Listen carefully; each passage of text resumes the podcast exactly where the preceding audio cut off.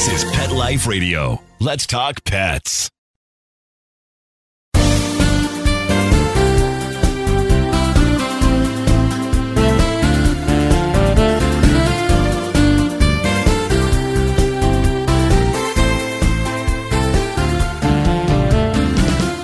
Hi, welcome to this week's episode of Loving Animals. I'm Dr. Robin Ganzert, your host and the president and CEO of American Humane, our country's first national humane organization.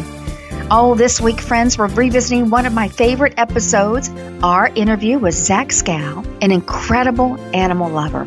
Zach established Marley's Mutts Dog Rescue, a nonprofit that helps dogs with special needs and histories of abuse and neglect. And friends, Zach knows a thing or two about that amazing bond that can develop between stray animals and their loving rescuers. He's the adopted dad of Hooch, a former stray who was so starved and badly abused before his rescue. But there's a great ending to the Hooch story. We can't forget how Zach and Hooch attended American Humane's 2016 Hero Dog Awards in Los Angeles, and Hooch walked away with the top prize, Hero Dog of the Year. After this quick break, we'll hear from Zach and Hooch, and friends, you don't want to miss this. Thanks so much for listening to this week's episode of Loving Animals. We'll be right back with Zach. Hey, cat people. Litter box smells always on your mind? Think about your cat, not the box, with World's Best Cat Litter, the litter that delivers big odor control in a tiny package. World's Best Cat Litter harnesses the concentrated power of corn to trap odors deep inside the litter. Ready to knock out smells and use less litter? Find World's Best Cat Litter at Target, Walmart, and in your local grocery and pet stores. Let's Talk Pets on PetLifeRadio.com.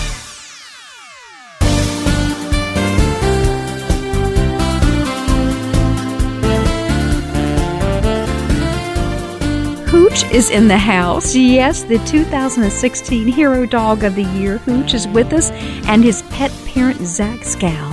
Everyone fell in love with Zach and Hooch's story at the 2016 American Humane Hero Dog Awards. How could you not? When you see that incredible dog and, oh, and Zach's incredible inspirational story and journey, we all felt our hearts just grow two times larger during that time together. And I'm so thrilled that Zach has joined us today to give us an update on Hooch and to share a little bit about Marley's Mutts. Zach, welcome. Howdy. Howdy. How is it today in your wonderful hometown? Oh, everything's terrific. We got a a lot moving and shaking. We just added a couple dogs that we picked up at the airport from China. So getting them integrated into the pack, and we got uh, it's there's a, a lot going on up here. Wow, dogs from China. Tell me a little bit about what's going on with your work with those dogs. Well, we partner with an organization called Animal Hope and Wellness Foundation. Uh, our friend Marc Ching has been. Um, I, I originally went to Korea uh, two and a half years ago to do some dog meat trade uh, kind of investigation and, and rescue work. So I, I was over there for a couple of weeks. We made trips to to Thailand and a few other places, and came back with bunches and bunches of dogs. And I've kind of been been uh, embroiled in the, the dog meat trade ever since, and, and wanting to make a difference. So uh, he recently came back from Yulin uh, on Thursday, or I'm sorry, on Sunday, with uh, some dogs from slaughterhouses and from the Yulin Dog Meat Festival, and uh, we're trying to to help bring awareness to the topic of the dog meat trade, and as well as you know adopt out and train a lot of these dogs that need some structure. And and uh, believe it or not, we actually are sending these dogs to prison to our one of our four prison programs here in the state of California. So. Uh, a handful of these these slaughterhouse survivors are, ironically enough, heading heading back inside prison. Wow, but in a different way, that's for sure. Zach, I had no idea you were doing this kind of work with uh, the dog meat trade. You know, just a few weeks ago, there were a lot of uh, social media activity, actually a frenzy of activity, announcing that the Yulin meat trade had, had shut down. They were not going to do this year's festival, and yet we never received official confirmation from the Chinese government. And of course, what do we know now? They Yeah. opened up the festival and it was profitable, which is scary for all of us animal lovers. Tell us what you know, the inside scoop. What's going on with the Yulin meat trade? Well, that's exactly what, what I heard two weeks before it started. So when all the buzz, you know, was uh, hitting social media and the airwaves that you know Yulin had come to some sort of agreement, the, the city of Yulin and, and officials had come to some sort of agreement based on pressure from activists to bring the brutal practice to an end. Everyone kind of rejoiced and said, "Hey, you know, mm-hmm. almost like no need to worry. You know, it's uh, it's it's taken care of." And I think that was exactly their tactic. And I talked to Marc before he headed over, and, and that's exactly what he said: "Is this is all a front? There's no way that it's over. Uh, they've been in negotiations with different uh, provincial and, and city and local uh, government officials, and and um, his take on it was that they're definitely not yet to uh, banning the practice, and that a lot more work needs to be done, and just as much of a presence needed to be there this year as as in past years. And um, I think that, that we basically got faked out. You know, right, uh, right. That's a good way to put it. Faked out, absolutely. Yeah. Well, you know, so, I was, you know what, what we can do, and, and I know mm-hmm. what American Humane is involved in, and, and what we all can do is um, is open up. I mean, we're not going to save them, you know, one adoption at a time. That's not going to obviously be a, uh, a proper tactic and a strategy to, to end the dog meat trade. You know, we really have to put pressure on politi- politically, which I know they're doing. There's uh, groups like you know I Stand with My Pack and, and Animal Hope and Wellness Foundation and our, our own. What we just try to do is share on our own very large social media platforms um, the practice, what it is, what it consists of, and uh, people can kind of get galvanized from that point on. And and we do open up uh, adoption channels because it is really important to to showcase some of these dogs and their adoptability. Some of them have been through unspeakable tortures, and um, and it's really remarkable that they can bounce back. The the two that I have here, Saffron uh-huh. and Allie, are. Uh, you know, Allie was completely shut down, and we didn't get home until one o'clock in the morning. And I'm thinking, man, I wonder if this, I wonder if I can even let her off leash in the backyard because, even though we're fenced, you know, I wonder if she's going to bolt. And and then the next day, man, she just opened up her heart and she's wiggling and, and learning how to play. I have a couple of happy-go-lucky dogs in my pack that kind of teach these shutdown dogs how to play. And man, we I posted some of the videos to our social media at Marley's Mutts, and uh, they're great. You know, they're perfect family dogs. I mean, literally in two days of socialization, they are ready to go. They've been around big dogs, small dogs, you know, all kinds of stuff. Working on, you know, the leash, getting them used to a leash is is probably the biggest challenge, but we are basically there. And again, we're only two days in, so. Oh, Zach, you know, I was in Hong Kong last fall, and I met with the the World Dog Alliance, and they were giving us background uh, in our work there about uh, the meat trade, unfortunately, the dog meat trade. And what they were saying is that most of these dogs are actually family pets that have been kidnapped. And, yeah. you know, and that to me is stunning. These are not mm-hmm. dogs necessarily bred to be dog meat. Unfortunately, they're, you know, they're, someone's pet has been kidnapped and stolen. Yeah, stolen I've been to a variety of places. That, that's exactly right, and it's um, you can definitely see that when you visit uh, places like Korea. We we spent several days combing the countryside, about three hours outside of of uh, Seoul, and we found essentially amateur dog catchers mm-hmm. who operated dog meat farms where they were both producing dogs for the dog meat trade and also you know snatching up people's dogs. You know we we brought home a golden retriever that we named Soul oh. who clearly was a, a somebody's dog you know we basically threatened to get him shut down, and, and Save Korean Dogs was able to get that farm shut down several months later. Wonderful. But uh, that's what exactly what it is. You know, they get dogs by any means necessary. We came, you know, we went to restaurants that had little mini dog meat operations in the back of the restaurant where they were breeding dogs. We brought back several puppies that had been bred for just that. Mm. The uh, yeah, I mean, the literal translation of, of most of the dogs that are used in Korea is dogs are called norangi, the literal translation is S H I T dog. Oh, you know, oh, oh. so they don't feel very very highly about these particular dogs. They do have a very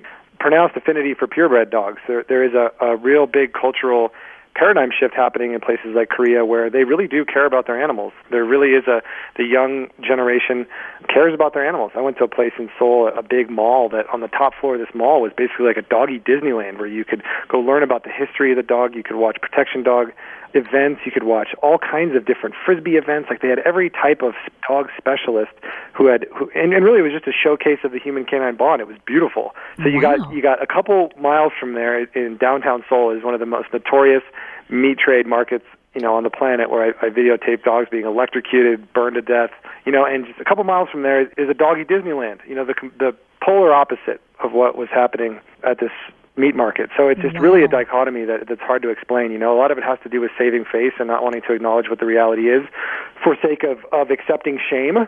You know, right. shame is a, a big thing in, in Asian culture that that uh, they want to you know stay away from acknowledging. They don't want to be painted with a broad brush, mm-hmm. and um, I mean nobody does, but you have to acknowledge the problem before you can fix it. That's exactly right. You know, Zach, there's, uh, I've heard a lot of the debate in, in our country, particularly if you recall the Olympics in Russia when we were trying to bring the dogs back from there to, yeah. uh, to dogs in, from the Yulin meat trade, that there's pushback. There's enough dogs in our country that need to be sheltered and rescued and given an opportunity for a forever loving home. How do yeah. you respond to that when people uh, say well, that super easy for me. I mean, we get a lot of that flack as well. And for me, we have a very large social media platform of of, 600,000 followers that are very engaged and are and what's important to them is dogs and dogs everywhere. And so what we've made a point to do is try and highlight as many organizations as we can that do really good work that just don't have the social media support. So we have sister shelter operations in Romania. I just got back from Romania. We spent 10 days there rebuilding a shelter and doing seven straight days of spay and neuter. We spay neutered 300 dogs. Wow. And we've been to Soi Dog Foundation a couple of times. We've been to, you know out to Korea and we're working on something in Puerto Rico for this November. And, and the whole point is that there's a lot of, you know, we should push the uh, the plight of the dog anywhere and mm-hmm. everywhere. Mm-hmm. You know, man's best friend deserves to be advocated for wherever and, and, and whenever possible. And um, we are in, uh, you know, Kern County, one mm-hmm. county north of Los Angeles, where you know we um, when I first started Marley's Mutts, there was 83% euthanasia, which is upwards of 25,000 dogs annually in our county, which is not a very big. county. I mean, it's it's a large county square mileage wise, but we're very poor. Um, we're nothing like Los Angeles County, and we've transitioned to a no-kill movement. We've got a no-kill movement, and so believe you me, we're doing our best to uh, save the dogs here. And we have an elaborate foster network set up, and we're closing escrow on our rescue ranch, hopefully here in the next week. Um, so there's a lot. We like to advocate wherever we can be effective. And a guy by the name of Dr. A. Richard Grossman, um, founder of the Grossman Burn Centers, taught me that uh, wherever you can be of assistance, you should. You know, and and he told me uh, in response to an interview he did when he, he spent over a million dollars on two burned dogs that we that we had rescued. You know, they said, "Why did you spend? You know, why on earth did the did the hospital, did the human hospital take in these two dogs to bring them back to life and spend untold hundreds of thousands of dollars on these dogs just to to bring back a couple dogs?" And he said, "Because we can." Mm-hmm. And um, that's my approach: is that because we can, we should. And um, right. if it's not going to take away from the work we have going here for our local dogs, I really think it's it's profound work. And um, we're also writing a book with our social media. You know, we are essentially publishing a magazine and writing a book, and you have to you have to try and keep things diverse, and you have to try and um, keep things lively and keep things interesting. And, and if you focus on on only one thing, you know, you're not going to get the followers that you need to and those followers are the people that generate donations. Those followers are the people that generate adoptions. So, you know, for every 100,000 people that we had viewing our Romania posts mm-hmm. to check in on Romania, they're also on there looking at our adoptable dogs. So, that's whenever wonderful. our numbers tick up in circulation, that's going to translate to adoptable dogs locally. So, there's a formula you have to apply, and I have zero shame about helping dogs elsewhere in the world. We've brought dogs back from Iraq, wow. Iran, India, We've advocated in Afghanistan. We've done, you know, dogs from Thailand, Korea, Mexico, all over the place, you know, and it's and, and because we can, you know. And because compassion knows no boundaries. And yeah, you certainly exactly. are the epitome of that spirit and uh, you're an inspiration, Zach. I'm sure you guys get the same thing, you know, where it's like, hey, a lot of people will give you the well, you know, almost insulted at the fact that you're pushing the agenda of the human canine bond instead of uh instead of the human-human bond. They want mm-hmm. you to be working with kids, and you can tell them. You can, I can show them our educational programs until we're blue in the face working with children, and they'll still, at the end of the day, say, you know, I believe this money should be spent on on kids. And I just try and politely tell these people, you know, you're in the wrong forum. You're following the wrong page. You know, we think there just needs to be a lot more resources for all of the vulnerable. You know, all the voiceless, and mm-hmm. certainly we see this in today's challenging and politically polarizing times. Zach, you have an amazing personal story that's inspired your advocacy platform, inspired uh, you being a humane hero to so many who follow you and support you. I'd like to for you to visit with us about your personal journey after our break. But before we go to our commercial break, can you give us your website where people can learn more and make a donation to Marley's yeah. Mutts? Absolutely. Website is marleysmutts.org, M A R L E Y S M U T T S dot org. And they can follow you on Facebook at Marley's Mutts? Yeah, Marley's Mutts Dog Rescue on Facebook, Marley's Mutts on Instagram, and Marley's Mutts on Twitter, or MM Dog Rescue on Twitter. That's wonderful. Well, friends, you must go to Marley's Mutts, and it's a fantastic organization to support. We're going to be right back after this brief commercial break to hear more about Zach's personal journey. Friends, you must join us after this break. It's powerful. Be back in a minute. We'll be right back, right after these messages. Stay tuned. Does your dog itch, scratch, stink, or shed like crazy? Come to Dinovite for help. Order a 90 day supply of Dinovite. Dinovite is nutrition. Pick up two bottles of Lico Chops, get the third bottle free. New improved LicoChops with omega 3, omega 6, vitamin E, And now, six extra direct fed microbials. even better for the digestive tract and immune system Try Lico Chops. Buy two, get one free. at dinovite.com. D I N O V I T E dot com. Let's talk pets Let's talk pets. on Pet Life Radio. Pet Life Radio. PetLifeRadio.com.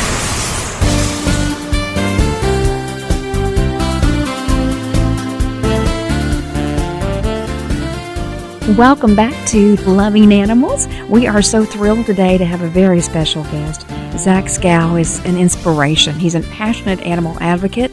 And if you were listening to us right before the break, you heard about his incredible worldwide effort to uh, to uplift the peeling power of the canine human bond. And and Zach, I love your work around the world. Romania sounds fascinating. The efforts to spay neuter, your work with China and Korea, amazing.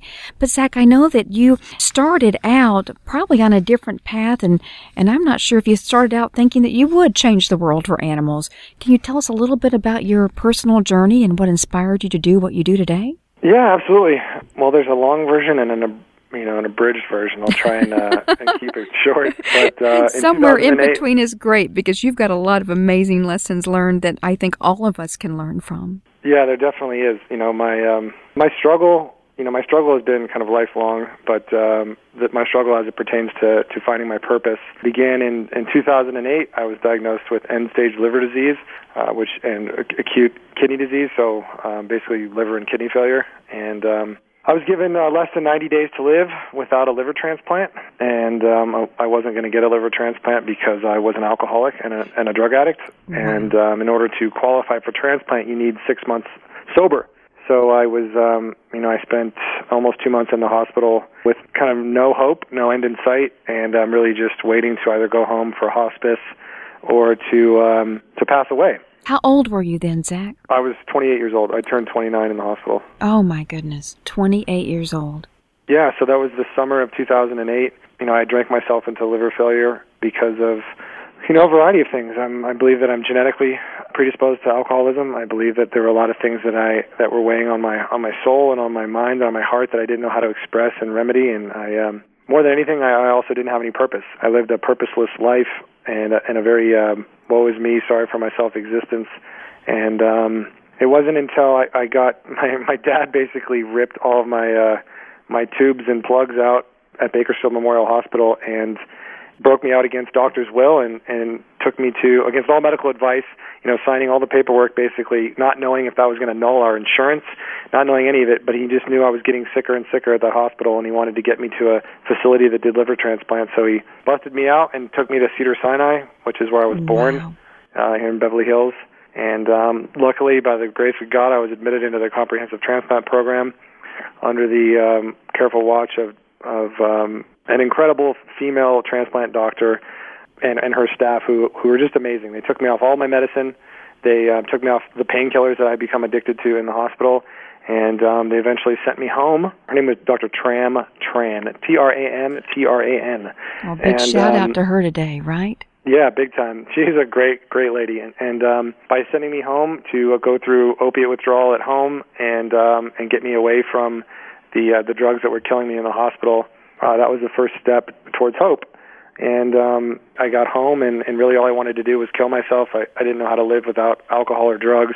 I was uh, about 140 pounds. I was bright yellow. I had a huge nine months pregnant looking belly, you know, that had been getting drained every few days. Uh, they, I had a catheter stuck in my back, basically, that was draining my stomach. It's called a paracentesis, and uh, I was just dying. You know, I was there's no way to no other way to say it. I was just dying of liver failure, and in that state, really everything goes wrong with you. You know, you have ammonia buildup on your brain, so you don't know what. You're not cognitively very aware. I was very very. I just looked like the sickest sick person you could you'd ever seen, and I And so young, I- Zach, so young. yeah, yeah. I mean, I had been a 24-hour drinker for five years prior to that, and I had been an everyday drinker since I was uh, 18. Mm. So, um, you know, it, and I was consuming massive amounts of, of alcohol and drugs. So it wasn't wasn't for lack of, um, you know, damaging my liver. I, I definitely put the work in. Uh, ironically enough, my dad's dad had died of the same same disease. He died. His liver failed uh, from alcoholism when my dad was 15. Uh, my dad didn't know his dad very well, and and it was that man's 24-hour day book that I found when I was in recovery. When I had just gotten out of the hospital, I had found the book that he was reading the day he died, marked July 3rd, 1961.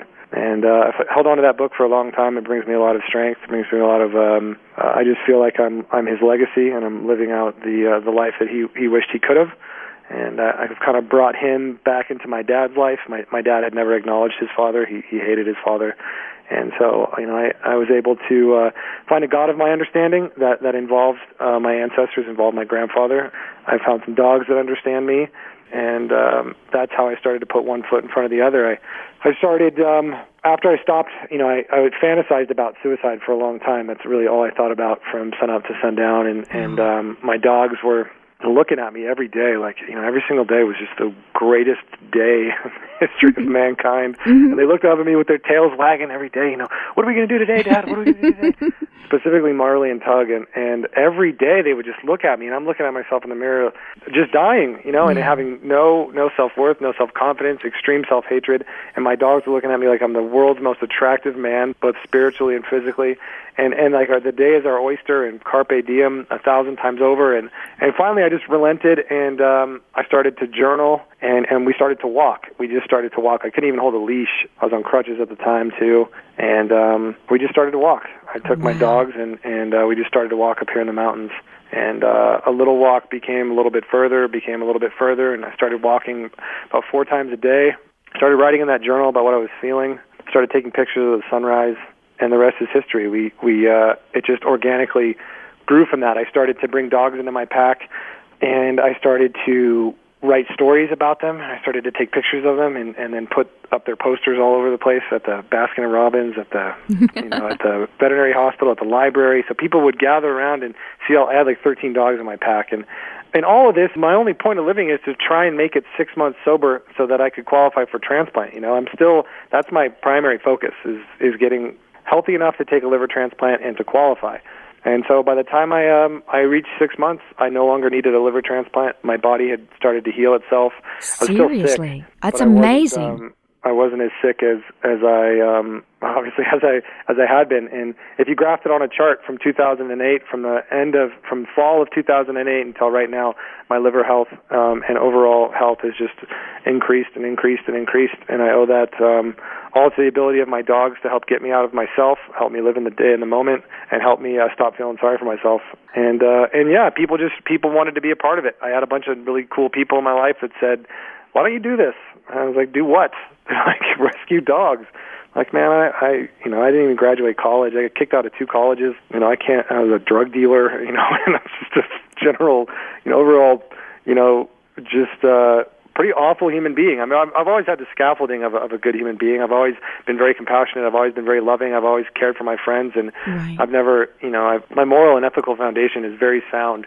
I just, you know, drugs and alcohol lead you into lead you astray and take you away from your authentic self. And I didn't know that I could get it back. And not only did I get it back, I, I've been able to elaborate on it and, and find out a whole bunch about myself because of my dogs that that has, uh, you know, allowed me to love myself or, or at least at least tolerate myself. you know, whereas before I just absolutely hated myself. And um, Well, we all love you, Zach. I can tell you that, and, and we love you even more for sharing the, you know, this incredible story. It's the frailty of the human condition, and you, you've explored this, and you've been so open and genuine, and in your authentic voice. And what I love is that your story of hope and healing and compassion is because those dogs got you out of bed. Yeah, absolutely. And they and, loved and you unconditionally. Totally, and uh, also that I wouldn't change any of it. You know, Mhm. a lot of people say, "Oh my God, you you spent all this time in the hospital," and and there's a bunch of suffering I left in there that I left out of there that that's just almost too graphic to describe. You know, when your body's in liver failure, there's so many things that go wrong with you that are just that are just disgusting, and it's it's really the the depths of human just morbidity and and patheticness. I mean, I, I don't know how to explain it, but it's it's really an awful existence. And um, and I know now that all that struggle was was for a purpose. You know, and that That's was right. to find my worth and find my my role in life and to find my purpose. And I think most people can relate to suffering and to struggle, Mm-hmm. and they might be going through it right now. And, and if they just can snap into view and into perspective and understand that whatever you're going through now is is to help make you a better person in the long run and to help make you more give you more depth as an individual, give your spirit uh, a better perspective, introduce you to things that you wouldn't have otherwise been introduced to, or to to learn how to empathize, you know, to learn how to sympathize, and that's what that's what all this did for me. You know, I'm I'm almost nine years clean and sober, and I wouldn't have done any of that with unless I'd been introduced to unless I'd gone through this suffering. That's Um, right. and uh, and I wouldn't change it for the world. I love that I'm sober. I love that I went through liver failure. I love that you know there's a lot of things that I had to address. I I mean, I got to address all those things that that weighed so heavily on me mentally. I wouldn't have addressed those things had I not gone through this. They would have they would still be lingering, and I would have just slowly drank myself to death, or quickly drank myself to death, or be incarcerated or institutionalized. Zach, you know, I want to talk about how you paid it forward because the dog named Hooch came into your life and you paid it forward with Hooch. And can you share with our listeners, those that didn't meet Hooch as our 2016 Hero Dog of the Year, but uh, um, boy, did they ever miss out and they need to go to see uh, Hooch's uh, tribute video and learn more about this very special dog that has touched so many people. Shared with us about how you paid it forward by helping Hooch. Yeah, well, Hooch was that kind of dog that almost did it for you.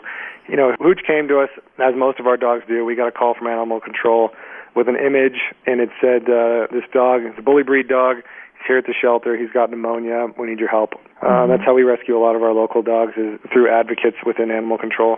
And uh, should give a quick shout out to Animal Control. Love your Animal Control. Respect your Animal Control. Shelter workers.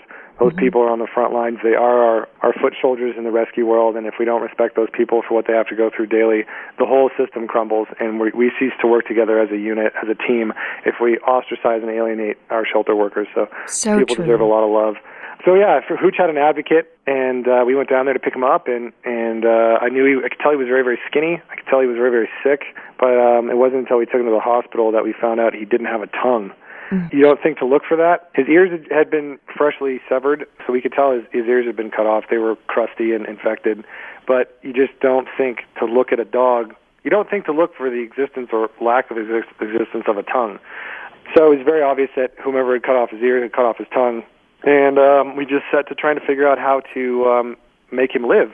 And uh, so we gave him an esophageal feeding tube, which is just plugging a hole in his in his neck and uh, providing a main line to the, the second stage of digestion, just basically plopping it right into his intestine, his stomach, from his esophagus and tried to strategize from there. And everyone told us to euthanize him, and they said you're just doing this for personal glory, and the dog's gonna have no quality of life, and um, he's suffering. He's suffering. What are you doing? And and we wanted to to try and come up with a plan, and we we got a Bailey's chair. Which is for dogs with mega esophagus. Wonderful organization if you're able to follow Bailey's chairs on on uh, Instagram or Facebook, and that taught us how to feed him sitting upright, basically in like a seated position, you know, kind of one kibble at a time. He ended up ripping out his feeding tube and, and started drinking out of a mop bucket at the veterinary hospital.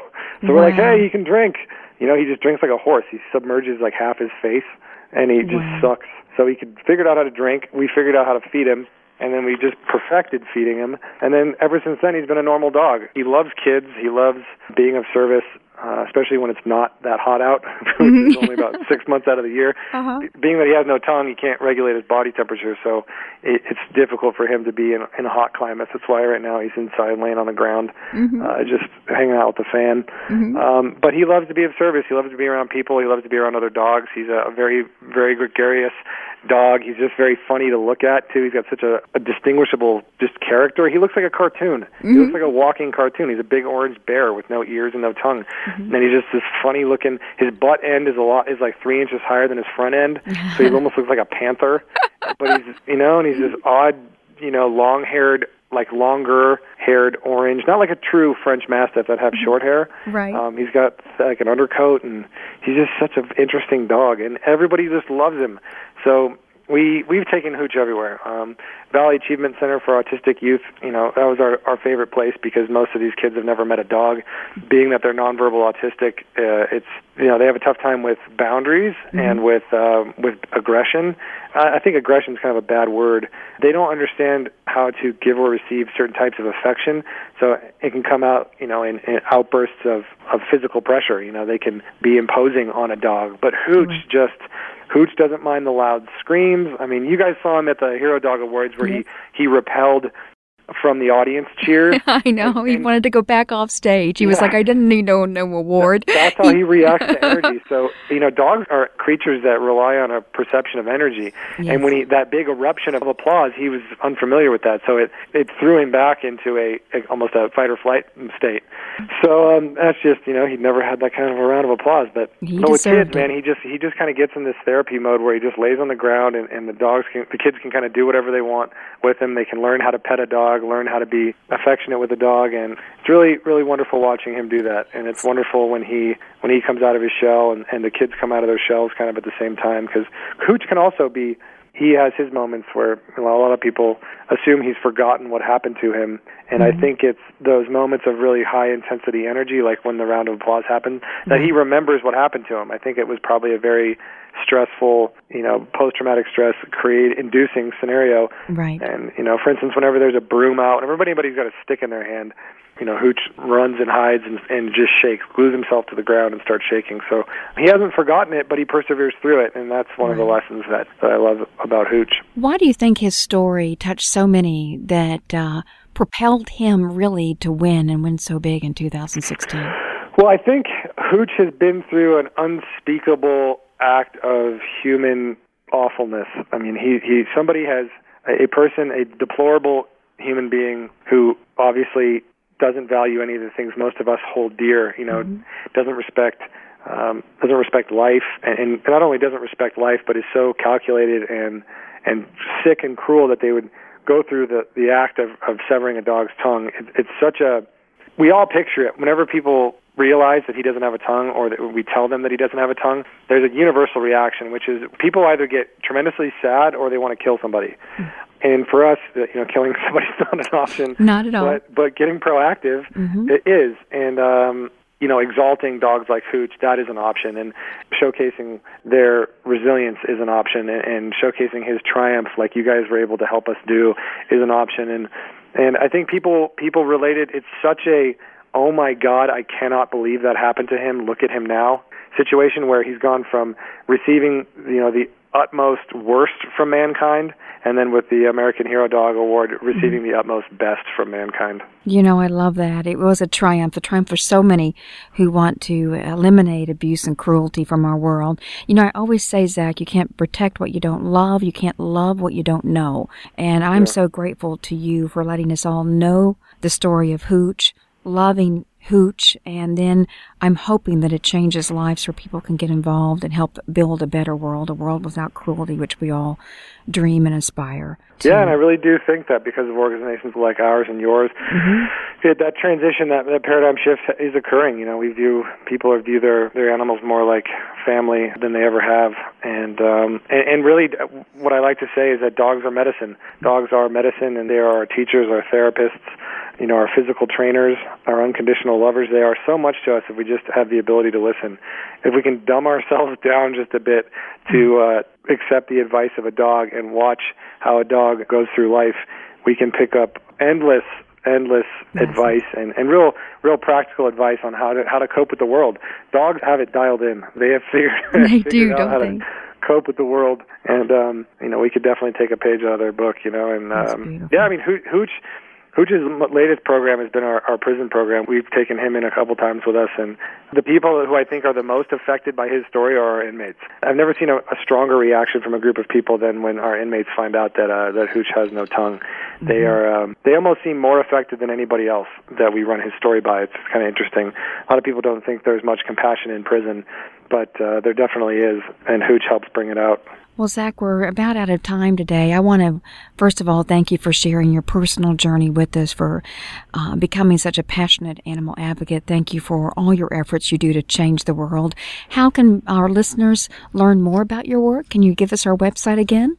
Yeah, yeah, the best thing you can do is go to marleysmutts.org. Mm-hmm. We have a number of different programs from our positive change in May canine training program to, you know, real extensive spay and neuter to rescue rehab to um, you know, our Miracle Mutts, which is our educational program, which is which goes three days a week. We have a Barks and Books program. We got all you kinds got of everything. things going on. So whatever you're interested in, we we got something for you at marleysmutts.org. That's wonderful, Zach. Thanks so much for joining us today, and uh, thanks so much for uh, really changing the world. Well, I'll see you on the 15th, right? Or on the, uh, what is it, 16th? Absolutely. We'll be there celebrating uh, Service Dog, so thank you. Yeah, that'll be awesome. It'd be wonderful, Zach. Thanks for all you do, and give Hooch a big hug from me.